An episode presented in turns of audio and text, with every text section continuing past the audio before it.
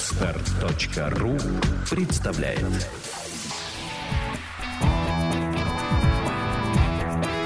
Александра и Андрей Капецки в лучшем психологическом подкасте «Психология, мифы и реальность».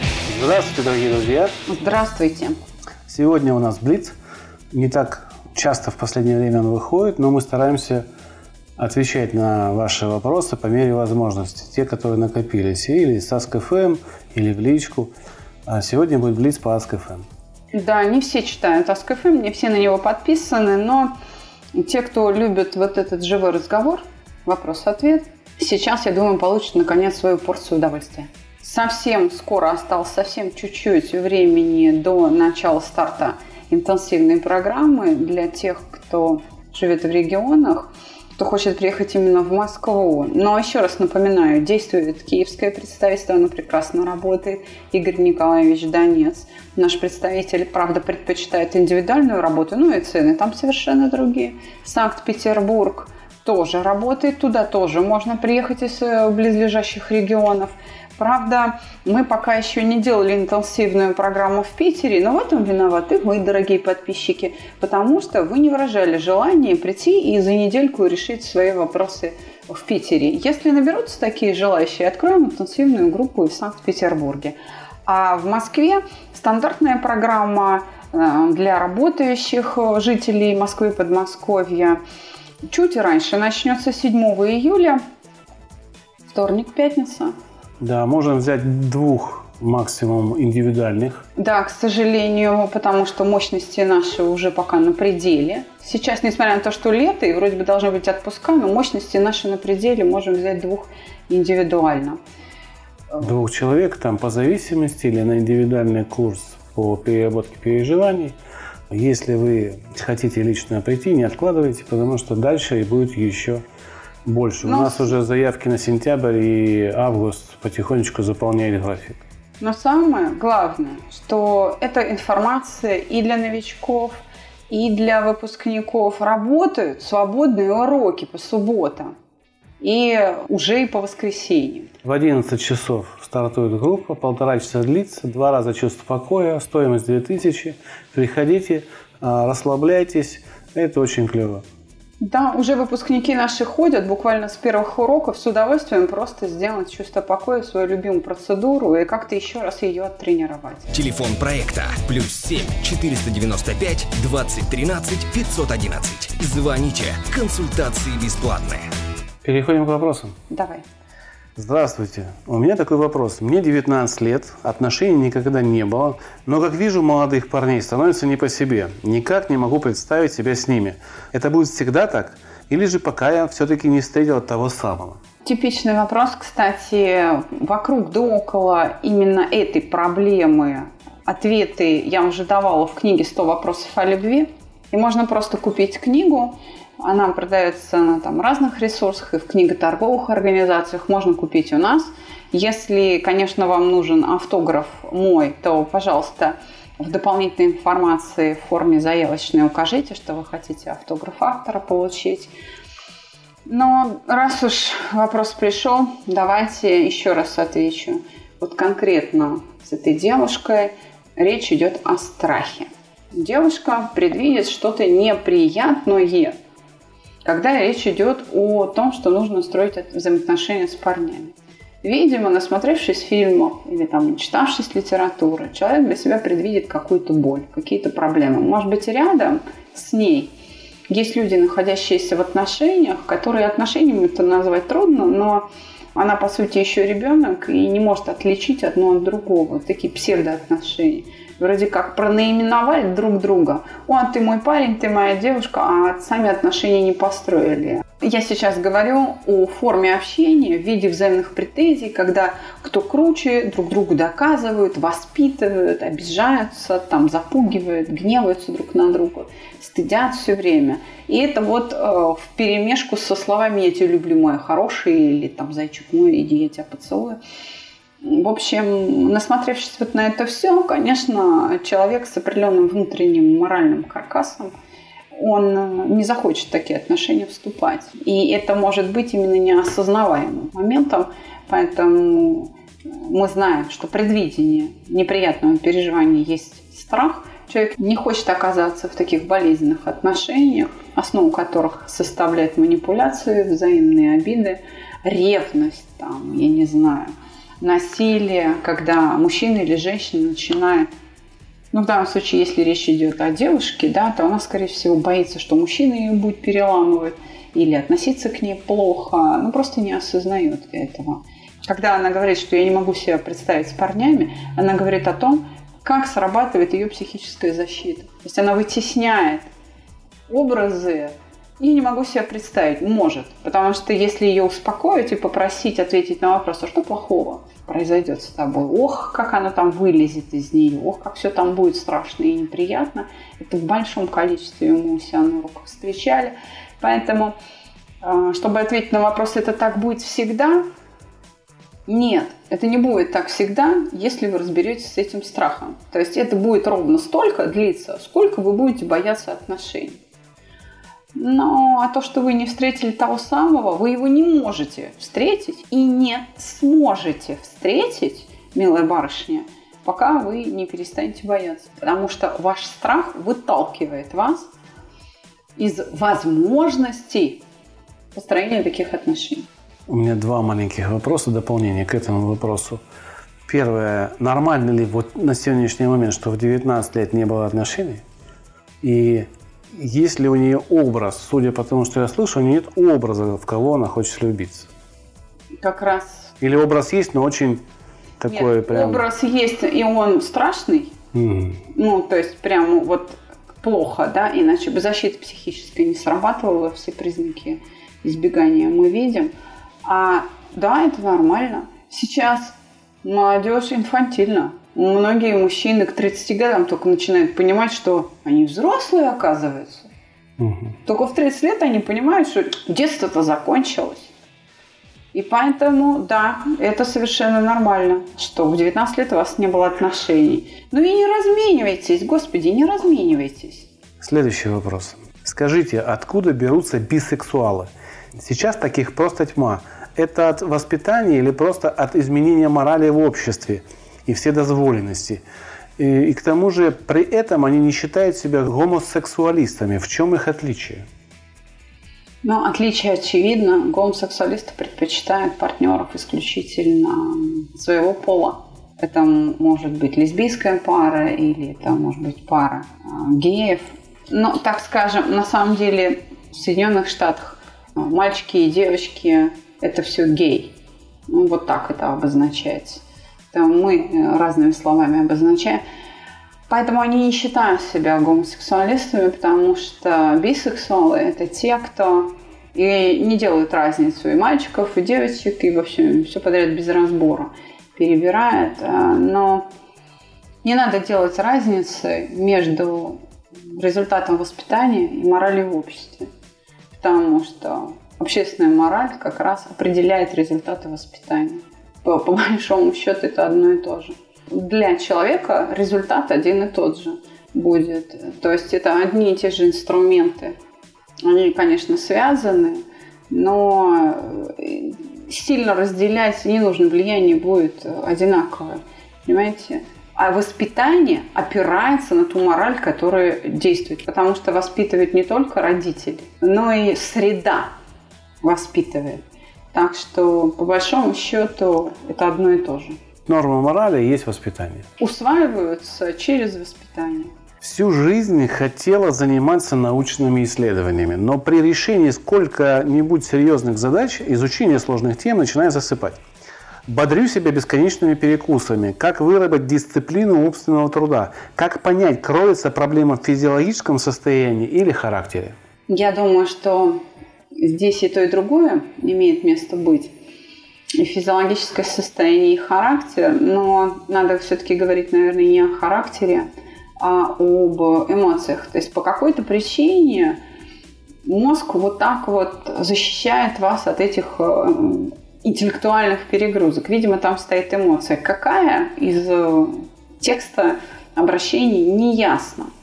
Если же там эмоции не стоит, ну тоже для нас это вот зона неясности сейчас, то тогда следует обратиться к коду речи и к Биркину. В общем-то, научные тексты, так же как, допустим, текст Конституции Российской Федерации или то есть какие-то законотворческие тексты, они чрезвычайно сложны для декодирования, и их нужно тренировать. Например, Биркин, если ты помнишь, Андрей у нас в рубрике «Код речи», он говорил о том, что как тренировали скороговорки, чистоговорки, загадки, пословицы. Это все то, что напрягало мозг и приучало вот к такому сложному речевому сигналу, который трудно декодировать. Что еще помогает с наукой справляться? Как ни странно, не знаю, удивитесь вы сейчас или нет, дорогие слушатели, изучение иностранных языков. Это вот особый такой речевой сигнал. И надо много читать. Много читать, письменная речь сложная. Речь сложный, текст. Он тренирует мозг. Но чтобы тренировка была успешной, нужно прекращать его чтение или упражнение, или решение задач не тогда, когда наступило утомление, а когда вы чувствуете, что оно вот-вот может наступить. И постепенно, сначала, может быть, это минута, две, потом это будет пять минут, и в общем... То есть не нужно перегружать организм, нужно его тренировать, конкретно там, центральную нервную систему. Но опять же нужно совершить взгляд в эмоции и посмотреть, что там происходит. Может быть, вы на фоне неуверенности в себе, может быть, испытываете, допустим, страх стыда. А что, если я не пойму, потому что я бестолковая? Если эта мыслишка проскакивает, значит, там вот эта эмоция стоит, значит, ее нужно из вас выдергивать. Она препятствие к вашей научной работе. Я еще думаю, что среда поменялась. Раньше было меньше возможностей информационной. Сейчас, кроме телевидения и радио, есть интернет, с его массой возможностей, телефоны, гаджеты. Мозг реагирует на все эти действия и, собственно говоря, начинает напрягаться. То есть в нем очень много информации, которая не нужна. Если очистить, как мне кажется, от этой информации, постараться мозг, то ваши исследования могут пойти... То ну, есть вы можете создать условия для научной работы. Да. Ну, здесь в большей степени влияет, знаешь что, Андрей, характер сигнала. То есть не количество информации, а, скажем, характер вот этого речевого сигнала, даже вообще любых входящих сигналов. Смотри, городские жители испытывают нагрузку на слуховой анализатор, соответственно, на соответствующую часть коры головного мозга в виде э, шумов с высокими децибелами, там, скрежет э, метрополитена или шум двигателя в большом количестве машин, проезжающих мимо, да, который очень далек от эволюционного сигнала, на который мозг рассчитан. Конкретно вот эта слуховая зона коры головного мозга, она не может его распознать. Шум городской. И м, тексты, которые мы читаем, мы много с Биркиным, если ты помнишь, это исследовали, говорили. У него есть там целая серия работ на кафедре Института открытого образования о том, что учебники, скажем, там, для девятого-десятого класса по литературе или по русскому языку, они так написаны, что даже для взрослого человека с тренированным мозгом непонятно, что там написано. А уж что говорить там об учебниках физики, химии, геометрии, алгебры и так далее. То есть там просто не по-русски написано. Распознать этот сигнал, декодировать, понять смысл задачи – это невозможно, потому что вот эти речевые нагрузки, частотные показатели текста, они недоступны для адресата, вернее, они делают текст недоступным для декодирования. Чего уж там говорить о детях. И, соответственно, мозг оказывается в состоянии постоянно перегруженном, в запредельном торможении, так называемом. Отсюда вот такие проблемы. Мы теряем, так скажем, свой потенциал. Я хочу тебе привести пример один, который недавно услышал из выступления одного очень хорошего музыканта. Он занимается культурой, развитием культуры в России, в мире. И его послание сводилось к следующему, что уровень культуры очень низко упал. И, соответственно, из-за этого образование, понимание людей, умение мыслить какими-то категориями специальными очень сильно понизилось. И приводит пример из Онегин. Мой дядя из самых честных правил, когда не в шутку за ним мог, он говорит, Пушкин играл с публикой. Здесь зашифрованное послание, о котором никто не знает. Ну или, по крайней мере, очень мало знает. В кругу Пушкина честных правил считалось называть людей, те, которые были ослами. Потому что это зашифрованная такая игра у них была. И когда э, человек приходил, чтобы его не обижать, говорили, ну вот, Ступин честных правил. Считалось, Ступин осел. И в послании в этом говорится, что дядя осел, когда мне шутку за ним мог, он уважать себя заставил. Он умер. Умер и не сделал э, долгого сидения возле его кровати. Что не все, опять же, знают, все воспринимают очень прямо этот стих. Опять же, в силу культуры. А во времена Пушкина это воспринималось вот так зашифровано, потому что все знали, как это расшифровывается. То есть вот это декодирование культурное очень важно, мне кажется. Я хочу сказать, что, допустим, сто лет назад образование было очень ценным, и люди прям учились. Их не надо было там заставлять делать домашние задания. Они прям учились. Были, может быть, люди там в силу здоровья как-то не способны к обучению, но методы обучения, скажем, порка розгами влияла на качество обучения. Но когда человек получал доступ к образованию, учились с большим наслаждением. Почему? Это было недоступно. Это было доступно только очень ограниченному числу людей. Это было удовольствие. Поэтому быть образованным – это, это выжить. Это прям было большое преимущество. Сейчас образование повсеместно. И вот эта его массовость и доступность – это, конечно, хорошо, за исключением того, что оно обесценилось во многом. То есть, чтобы удержать ценности образования, нужно менять методы преподавания. Чего сейчас не происходит. Вернее, методы меняются, но в худшую сторону, потому что они меняются как раз под действием культуры, которая вот страдает сейчас. Ну, так в общем, мы человечеству, согласны. Человечеству еще придется эту проблему расхлебывать. Что культуру нужно повышать, тогда будет автоматически повышаться все везде. Потому что культура потребления, культура воспитания, культура обучения, оно стоит во главе краеугольным камнем во всех направлениях, где есть человеческая деятельность. Да. Культура – это очень важно. Вот здесь женщину пытаются ругать. Ответим на этот вопрос. Давай попробуем. Для меня женщины – это злые, хитрые, наглые существа, которые пользуются своей типа слабостью для достижения цели. Разводят нормальных на ресурсы, а взамен – ноль. Почему законы под женщин написаны? Почему я обязан на них работать и ублажать, в том числе и в отношениях? Почему они настолько расслабились? Вот такой вот Может мужской быть, вопрос. Может быть, начнешь обиженного, отвечать. Видимо, человека на женщин. Кто-то его очень сильно ранил. И не раз. Может быть, ты начнешь все-таки отвечать на этот вопрос? Пусть слушатели узнают. А, ну, я уже начал отвечать. Ну, человек обижен на женщин, потому что в его отношениях были именно такие построенные точки соприкосновения, где он был должен. А потом взамен получал ноль. Он свои ожидания выстраивал на основе того, что он давал. Вот я даю столько, я должен получить обратно столько. А выстраивать же нужно, если ты любишь женщину, просто отдавая. Не ожидай ничего в ответ. Тогда, когда тебе прилетает что-то в ответ, ты радуешься, о, так еще и в ответ что-то можно получить. В этом и есть прелесть любви. Ты получаешь удовольствие от того, что ты отдаешь. Ну, вот так, коротко.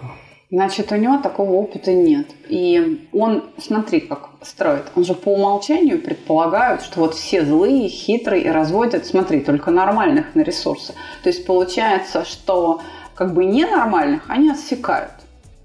То он... есть их они не разводят на ресурсы. Тогда начнем с того, что нормальные, по его мнению, это люди, которые зарабатывают деньги. А остальные люди, допустим, скрипач или циркач, или актеры второго плана, они люди ненормальные, и что, что с ними делать? Они недостойны любви. Но как раз очень многие люди живут счастливо такие. И как-то по умолчанию не предполагается, что вообще-то женщины очень страдают. Что есть сексуальное насилие, есть статьи Уголовного кодекса за изнасилование, за сексуальные действия насильственного характера, за там, извращения всякие, за жестокость. Ну, потом, очень многие женщины тянут на себе тяжким грузом алкоголиков, которые, в общем-то, и не работают, и жить не дают. Ну, Я бы хотел тебя поправить. Все-таки я не юрист, ты юрист, но я все-таки хочу внести ясность. Закон есть о сексуальном насилии, там нет половой принадлежности. Уже нет, а раньше было. А, но сейчас-то его нету. Законы сейчас без полового примену. Если случаев с мужчинами больше, которые насилуют женщин, это всего лишь проблема вот такого поведения мужчин. Но есть насилие и с женской стороны, их просто меньше и не, не так освещается. Это не является проблемой как бы, но она есть. Это проблема. Есть. Поэтому говорить, что на законы написаны для женщин, это неправильно. В законы сейчас э, без пола. Там да. есть четкое, четкое определение действия, которое происходит где-то, с кем-то. Но не говорится, что это женщина или мужчина. А объект номер один напал на объект номер два и произвел сексуальные действия. Все. Это же может быть и э, мужчина другой. Может мужчина пострадать, да. От мужчины и мужчина. Ребенок, не дай бог, может пострадать. То есть это очень большой такой э, спектр, кто от кого может пострадать. Но я хочу продолжить свою мысль и сказать, что вот вернувшись к алкоголикам, женщины, которые тянут на себе вот этого безработного тирана, они кого развели, на какие ресурсы? Причем здесь вообще это? То есть человек видит жизнь в очень узкую щелку, замочную скважину, и на самом деле он реальность не видит. Он видит вот только то, как ему плохо, когда он что-то отдает, а взамен ноль. Но дело же может быть и не только в том, что женщина плохая. Я сейчас объясню. Может быть, он встретился как раз с хорошей девушкой, выстроил к ней какие-то нереальные ожидания. Он думал, например, что если он подарит там семь раз роскошный букет цветов, то она влюбится. И не смог вызвать в ней любви, потому что сам не любит. То есть он покупает отношения, но любить не любит. И поэтому совершенно нормальная, замечательная, адекватная девушка абсолютно права в отношении к нему. В ответ ноль, потому что переживаний не вызвано, нет любви. И, соответственно, она его отшивает и говорит: не, братан, я в купи-продай не вступаю, да? Мы же не знаем. То есть он о себе мыслит по умолчанию, что он офигенный. А это может быть далеко не так. Поэтому я здесь выступаю в защиту женщин даже в этом контексте. Я хочу сказать, что э, женщин обманывают, ими пользуются. Да женщин и мужчин обманывают. Э, да, э, нет, он как раз и говорит, что вот пользуются мужчинами, женщины. А я хочу сказать, что и женщин обманывают. Ко мне на проект попадают женщины, которые говорят: у меня в материальном плане все есть. Я даже замужем, у меня трое детей, но муж со мной не спит. И вообще относится ко мне как к тряпке. Он меняет одну любовницу за другой, развода не дает. На, на вопрос: давай, может быть, все-таки расстанемся, я не могу так жить. Чего ты жалуешься, говорит он ей, у тебя все есть, а трахаться я буду с кем захочу, ты мне надоела. Она говорит: давай разведемся, я не дурак, я с тобой делиться не собираюсь. Это что? Это вот, это как назвать? Смотри. Он пишет: почему я обязан на них работать и ублажать, в том числе и в отношениях? Но вы не обязаны, вы можете не ублажать, и вы можете жить без отношений. Но, видимо, да, гордым одиночестве, останьтесь со своими принципами. Но вам же плохо без отношений, вам же нужно физиологически, и как мне кажется, и как видится, для вас отношения – это в большей степени секс, вы его покупаете, но это отношениями не является. Плюс, почему они настолько расслабляются, вопрос. Я здесь могу парировать. Может быть, мужчины перестали напрягаться? Да, кстати, это тоже очень справедливо. Что такое напряжение для мужчины? Для мужчины напряжение – это не заработать денег. Это не найти какие-то ресурсы для того, чтобы ублажить свою половинку. Для мужчины напряжение – это когда он не знает, как любить. Вот это для него напряжение. Если вы эту точку пройдете и узнаете, что такое любовь, напряжение спадет. У вас появится опыт, и вы спокойно можете выстраивать без всяких обязанностей эти отношения. Мы с Александрой вот вам это точно говорим, потому что у нас отношения сложились без всяких каких-то вещей напрягательных. Они просто случились, и все было легко и просто. И таких, как мы, очень много вокруг вас. Вы посмотрите вокруг себя, сколько у вас вокруг есть счастливых семей. Если таковых нету, ну, значит, плохо. Значит, у вас примеров нету. Я так скажу. Он находится в настолько обиженном состоянии, что След. даже счастливую семью он скажет: да, они все врут. Угу. Это они притворяются. Он может и это обесценить. Давайте человека похвалим. Хоть за что-то, потому что ругать-то мы его здесь обругали. Нет, мы его-то как раз и не обругали, но мы ему показали, как это вообще может быть рассмотрено. Что хочу сказать. Я вас по-мужски могу поддержать и посочувствовать, что в вашей жизни не было женщины, которая бы вам преподала вот такой очень хороший, позитивный опыт, где, где взамен был не ноль, а полная любовь. Вам, как мне кажется, нужно научиться расслабляться, и научиться подходить к женщине не в товарно-денежном рассмотрении этой женщины, не сразу вываливать ей все ваши возможности, что вы можете ей машину и квартиру, что я такой офигенно, у меня хорошая работа, а просто быть инкогнито. Попробуйте быть инкогнито. Пускай вас полюбят за то, что вы человек. Без машин, без работ, без чего-то еще. Вот если вас, в вас влюбится, вот в, в такого простого работягу, вы можете даже легенду придумать какую-то, что вы там работаете шофером, допустим, да? А потом для женщины будет бонусом, что вы еще и нормальный мужик, который зарабатывает деньги. Пытаться купить своим положением, своими возможностями женщину бесполезно. Для нее что тридцать карат бриллиант, что одна розочка. Вот вы что подарите, она будет воспринимать одинаково, это один балл. Но вы тридцать розочек можете подарить каждый день, а бриллиант вы можете подарить раз в жизни. Меня все время поражает вот эта материальность в разговорах. Для женщины, которая способна любить, действительно, один балл между тридцатью каратами или одной розочкой. Но сто баллов – это способность любить ее, когда она попала в автокатастрофу и лицо ее искажено. Не бросить ее, не отвернуться, а остаться рядом.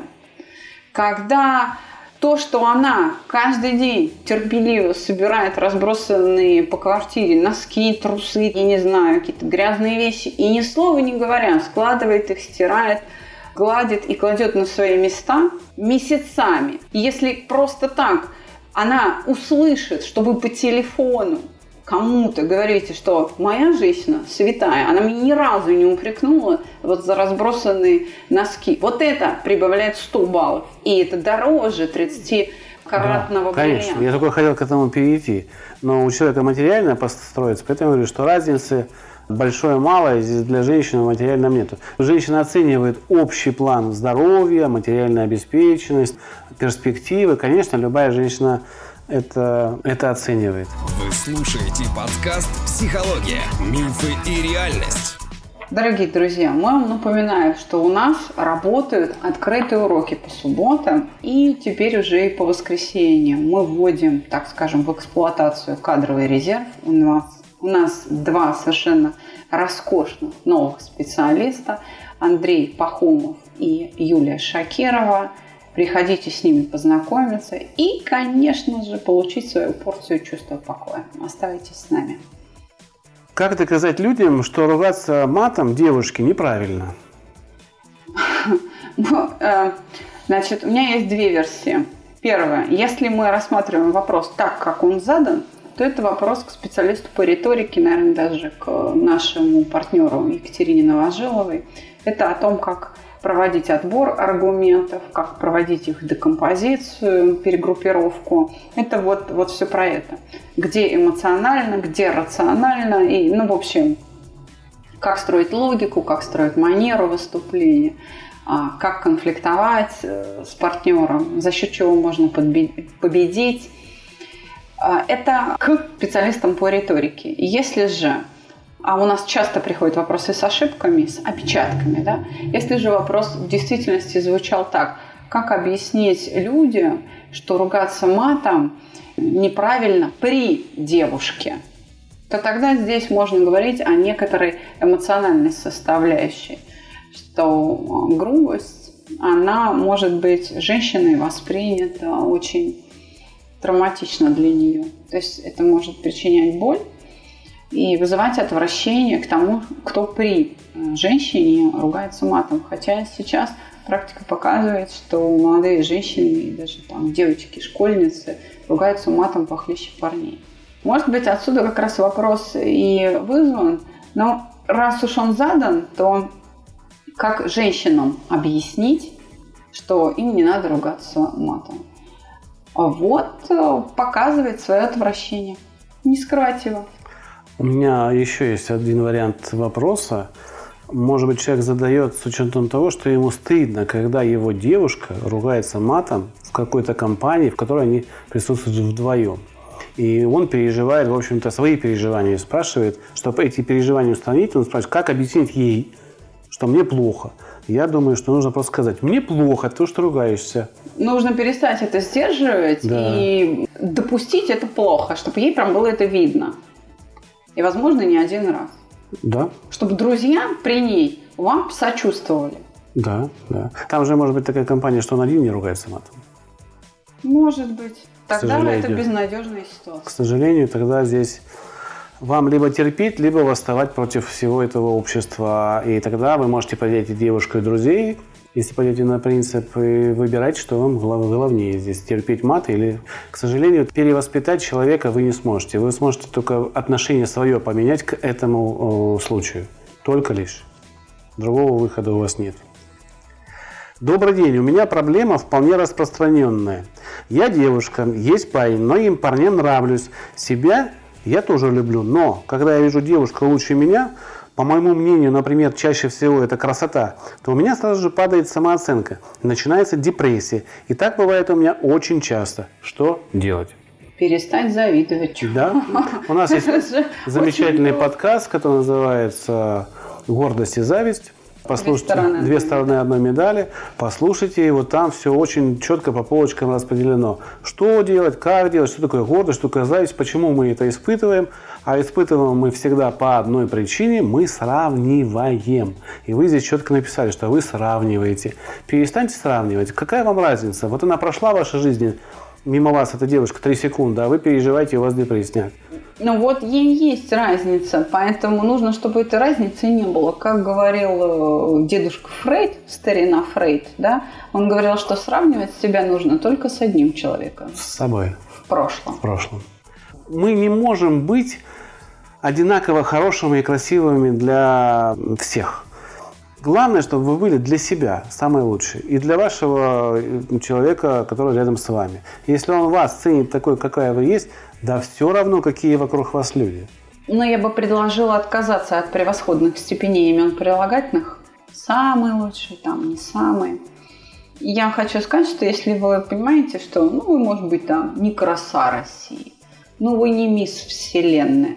Ну, послушайте, когда мы смотрим конкурс «Мисс Вселенная», то часто люди удивляются, почему ей дали первое место. Там же были еще более красивые другие конкурсантки. То есть это вопрос вкуса, да, черт возьми. Как раз я хотел сказать, что это разброс мнений. Кому-то очень нравится, кому-то слабенько нравится, кому-то вообще не нравится, кто-то ругается матом, кто-то кричит и выбрасывает телевизор в окно с криками «Да пошли вы все нечестные выборы».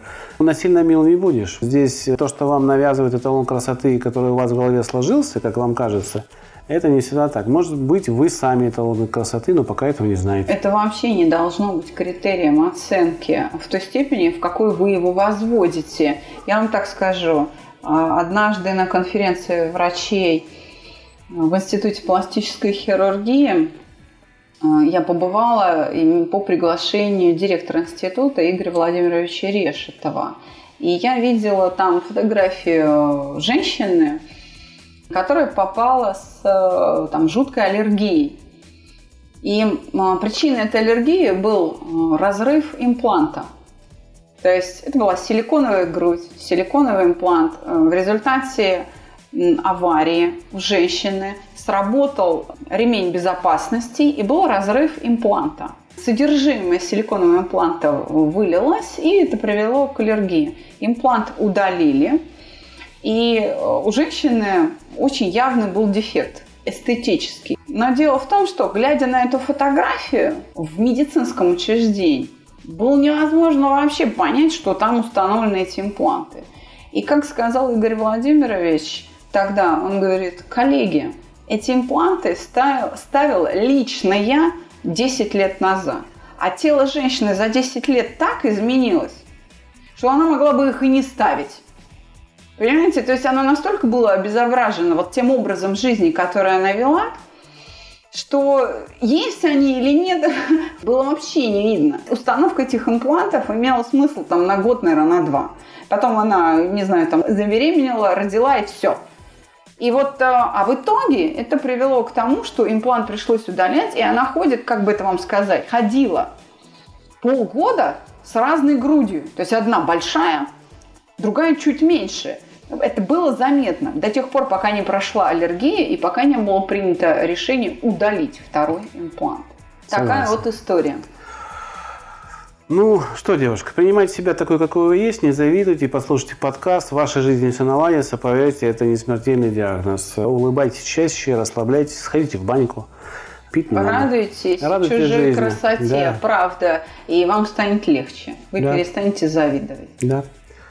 В детстве было один-два раза, а за последние четыре года много раз посещала мысль о суициде. Я считаю, что мне нет места в этом мире и что лучше уйти из него. Смысла жить не вижу, как и в дальнейших перспектив. Вот вам вопрос. Что с этим делать? Откуда это берется? Как пережить, одуматься и так далее? У нас уже был подкаст о суициде Матросов и Каренина. Результат один, мотив различный. Вот этот подкаст послушайте. Но если вы не нашли смысл в жизни, это означает, что у вас вот, проблемы, как сказал бы Андрей Георгиевич Теслинов, с различительной способностью, с интеграцией в реальность. Вы сосредоточены на чем-то, что вырвано из контекста, и придаете этому чрезмерное значение. Если вы не видите смысла, это не значит, что его нет, этого смысла. Скажем так, чтобы вернуть смысл вашей жизни, нужно избавиться от тех неприятных переживаний, которые привели к его потере. Видимо, у вас какое-то несчастное детство, эмоциональное напряжение, и, соответственно, это завершается потерей смысла жизни и мыслями о суициде. Когда мы теряем смысл жизни, когда мы теряем удовольствие от нее.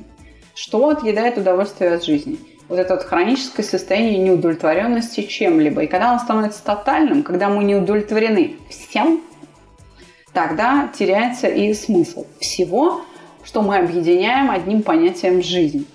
Отсюда проблема. Но это все решаемые задачи. Это все решаемо. Это напряжение, оно у вас чисто физиологическое. То есть если вам подойти, взяться за вас, то, скорее всего, твердость ваших мышц будет равна твердости стола. То есть вы зажаты. Вот это вот расслабление, оно даст вам возможность на новом уровне переосмыслить свою жизнь. Дело не в самой жизни. Вы страдаете не от самой жизни, а от того хода мыслей, который постоянно воспроизводите.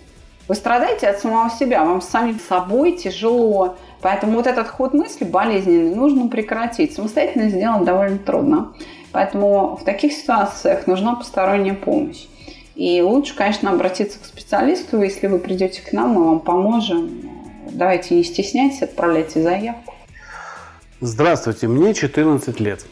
Я понимаю, что мне стоит задавать этот вопрос гинекологу, но я бы хотела услышать ответ от вас. У меня есть парень, ему семнадцать, встречаемся мы уже год, и недавно у нас дошло дело до интима. Как вы считаете, четырнадцать лет – это совсем рано? Мы оба уверены друг в друге. Я думаю, что парень уже нарушил законодательство российское. И, в общем-то... Ну, вообще, это сексуальное действие с несовершеннолетним, даже, ну, с малолетним ребенком, поэтому... Вообще, он, в общем-то, должен быть предан суду и уголовному наказанию. Она тут нам что-то рассказывает не о том.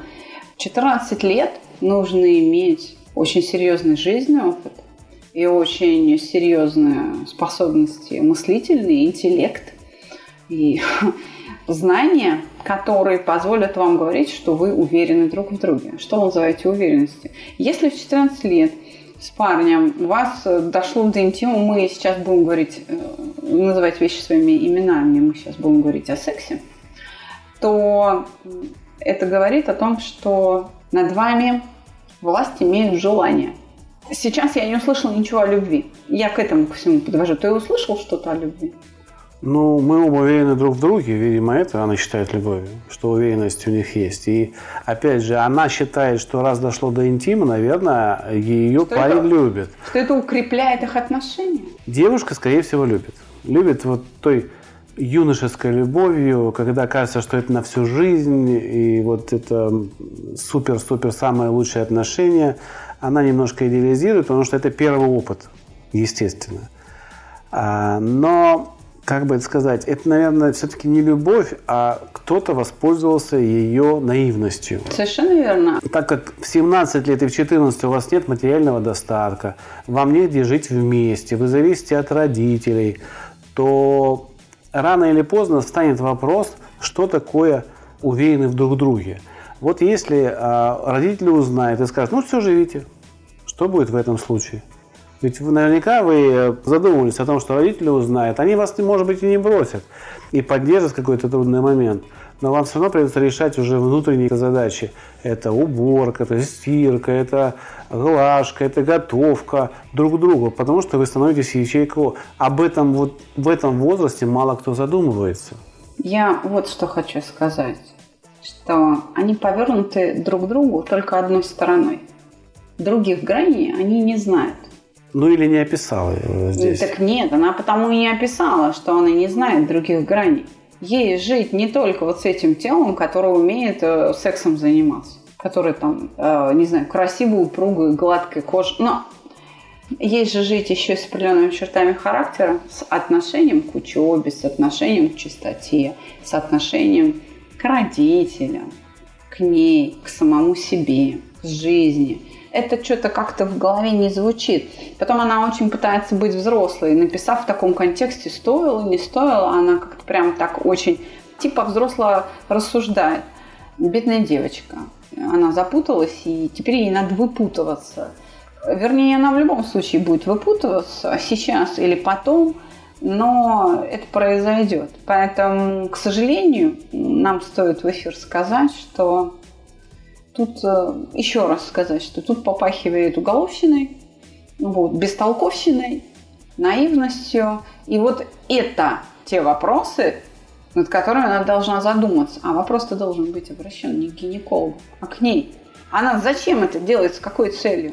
Что будет, когда сексуальное влечение ослабнет? Вот наедятся они друг другом. Дальше что? Вот они присытились. Дальше что? Вот, то есть, если их отношения строятся только на удовольствиях от того, какой он офигенный, и благодаря этому секс случился, и теперь он еще, еще и в этом смысле офигенный, потому что особое наслаждение дает. А что вы будете делать, когда он перестанет быть офигенным? Ну, я не знаю, там, понос его пробрал. Да или нет, я сейчас, я сейчас расскажу, когда он перестанет быть офигенным. А, рано или поздно это скроется, потому что девочки проходят осмотр у гинеколога каждый год, в школе там, или в поликлинике где-то ходит, да, с родителями. И это скроется, что девушка уже не девственница. И станет вопрос, кто? Да, родителям сообщат. Собственно говоря, дальше начнется разбирательство. Его поведение, вот больше, чем я уверен, покажет, что он совсем не клевый. И что меня оклеветали, и что меня соблазнили, и что... Очень рад буду, если это будет неправда. И очень рад буду, если он там признается, скажет, да, все, я буду с этой женщиной или девушкой всю жизнь, да. И тогда, возможно, это действительно тот крайне редкий случай, когда он станет тем самым мужчиной, который будет рядом с вами. В общем, мы желаем вам в этой ситуации удачи, но то, что вы сделали, это неправильно. Если вопрос был в этом, это неправильно и не вовремя. Дальше. Поехали. Да. Для работы психолога и пациента требуется доверительный контакт. То есть пациент должен полностью доверять и мочь открыться. Ведь так, как вы устанавливаете данный контакт и сколько это занимает времени? Ведь не все готовы сразу делиться чем-то негативным, там, например, какой-то зависимостью. Но человек явно не подготовлен, задает вопрос, да, о нашей технологии. Я подозреваю, что этот вопрос задает какой-нибудь начинающий психолог, начинающий какой-нибудь специалист. И, соответственно, пытается у, там, у нас, как у профессионалов, которые, может быть, для него авторитет, потому что мы, наверное, где-то на слуху ему, может быть, порекомендовали, сказали, о, вот эти там клевые, крутые, их послушай. И вот человек вышел с нами на контакт таким анонимным образом через Аска эф эм. Поэтому ответ будет звучать так. Вот в нашей работе людям не надо раскрываться, поэтому у нас озвученная вами проблема не стоит. Доверительный контакт мы завоевываем, ну, сейчас на подкасте. Мы его завоевываем за счет той репутации, которую распространяют о нас наши выпускники. И их жизнь после проекта, их перемены, которые устойчивы в них, их счастье, связанное с нами, является вот этой формой завоевания. Так что мы эту проблему не решаем, потому что она у нас не стоит. И времени мы на это не тратим, на уроки, как по умолчанию предполагается. То есть вопрос поставлен так, что вот человек пришел, и я начинаю его доверие завоевывать. Я его доверие завоевываю вот прямо сейчас на подкасте задолго до нашей встречи. Если правильно понимать, что мы делаем, то вот, например, сейчас мы с тобой в этом выпуске завоевываем доверие людей, которые придут к нам месяца через два. Я дополню твой ответ своим непрофессиональным мнением. К нам приходит человек с любой проблемой, и мы даем некие задания, которые он выполняет в уме. Научившись выполнять в уме эти задания, он берет ручку и в спокойном состоянии начинает описывать ситуацию, о которой мы вообще ничего не знаем. Эту тетрадку не видит никто. Ну, кроме него. Кроме него, естественно. И в конце занятия он получает конкретный результат по той проблеме, с которой пришел. Вот такая волшебная, суперфантастическая технология, которая работает независимо от пола, возраста, национальности. И человек через семь уроков получает результат, который есть у всех. Одинаково у всех. Вот в этом наше отличие от многих. Мы не говорим, мы делаем. Вот так просто. Последний вопрос. А если внушать себе установки? Я не знаю, что это за установки. Какие установки? Ну, давай дальше, сейчас разберемся. Это поможет продвигаться в самосовершенствовании, предпринимать шаги? Давайте разберемся с понятием установка. Установка – это готовность организма использовать новую модель поведения. Ну, или какую-либо вообще. Понимаете? Готовность организма и некоторая выученная фраза, Я текст. самая красивая, самая... Да, да это вы... не одно и то же. Угу. Вот готовность организма и просто какая-то фраза – это разные вещи. Какая-то фраза не является установкой. Ну, это... Э, окей, сейчас поможем человеку разобраться. Если отвечать прямо на его вопрос, поможет ли вот это постоянное повторение этих фраз сформировать установку и побудить к действию – нет. Вот ответ короткий – нет, не поможет. А вот чтобы сформировать установку, нужно все-таки с ощущениями своими работать. Нужно, во-первых, убрать препятствия в виде там, напряжений или каких-то навыков, заранее заряженных рефлексов или там, еще чего-то в этом роде, что блокирует развитие действия.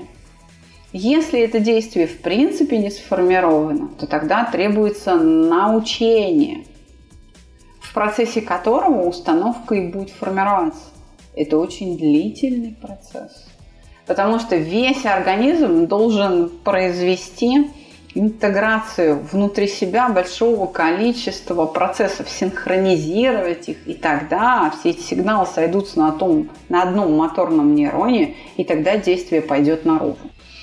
Сложнейшая вещь, поэтому повторением заученных фраз вы эту проблему не решите.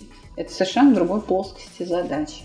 Телефон проекта плюс семь четыреста девяносто пять двадцать тринадцать пятьсот одиннадцать. Звоните, консультации бесплатные. Если у нас все? У нас не все. Маленький микровопросик, который я сам и отвечу. Какие вопросы можно задавать? Вопросы можно задавать, касающиеся эмоций и поведения человека.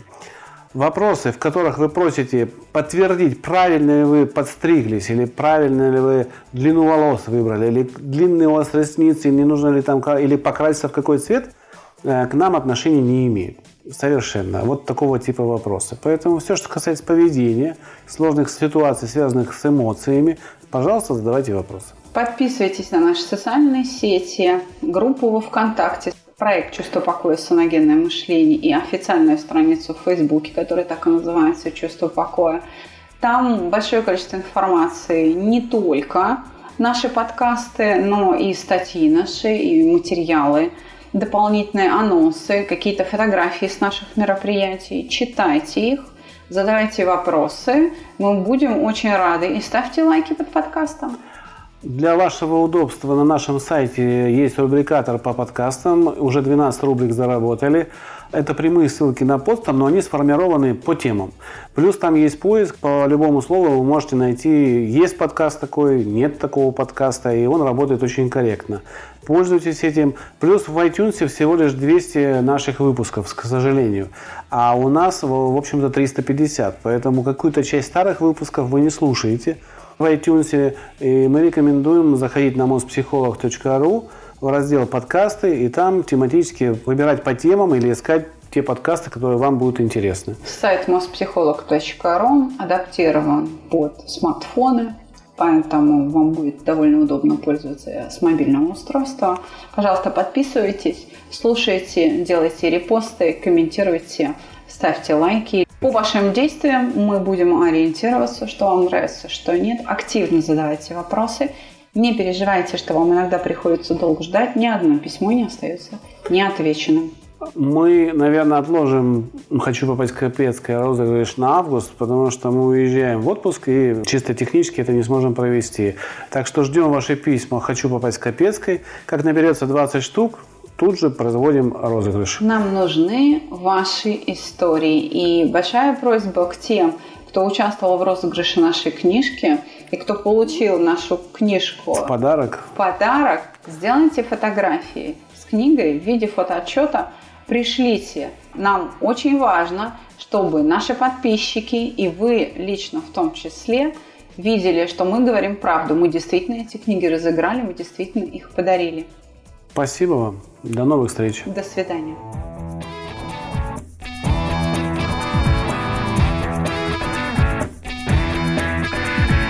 Психология, мифы и реальность. Слушайте каждый понедельник и четверг.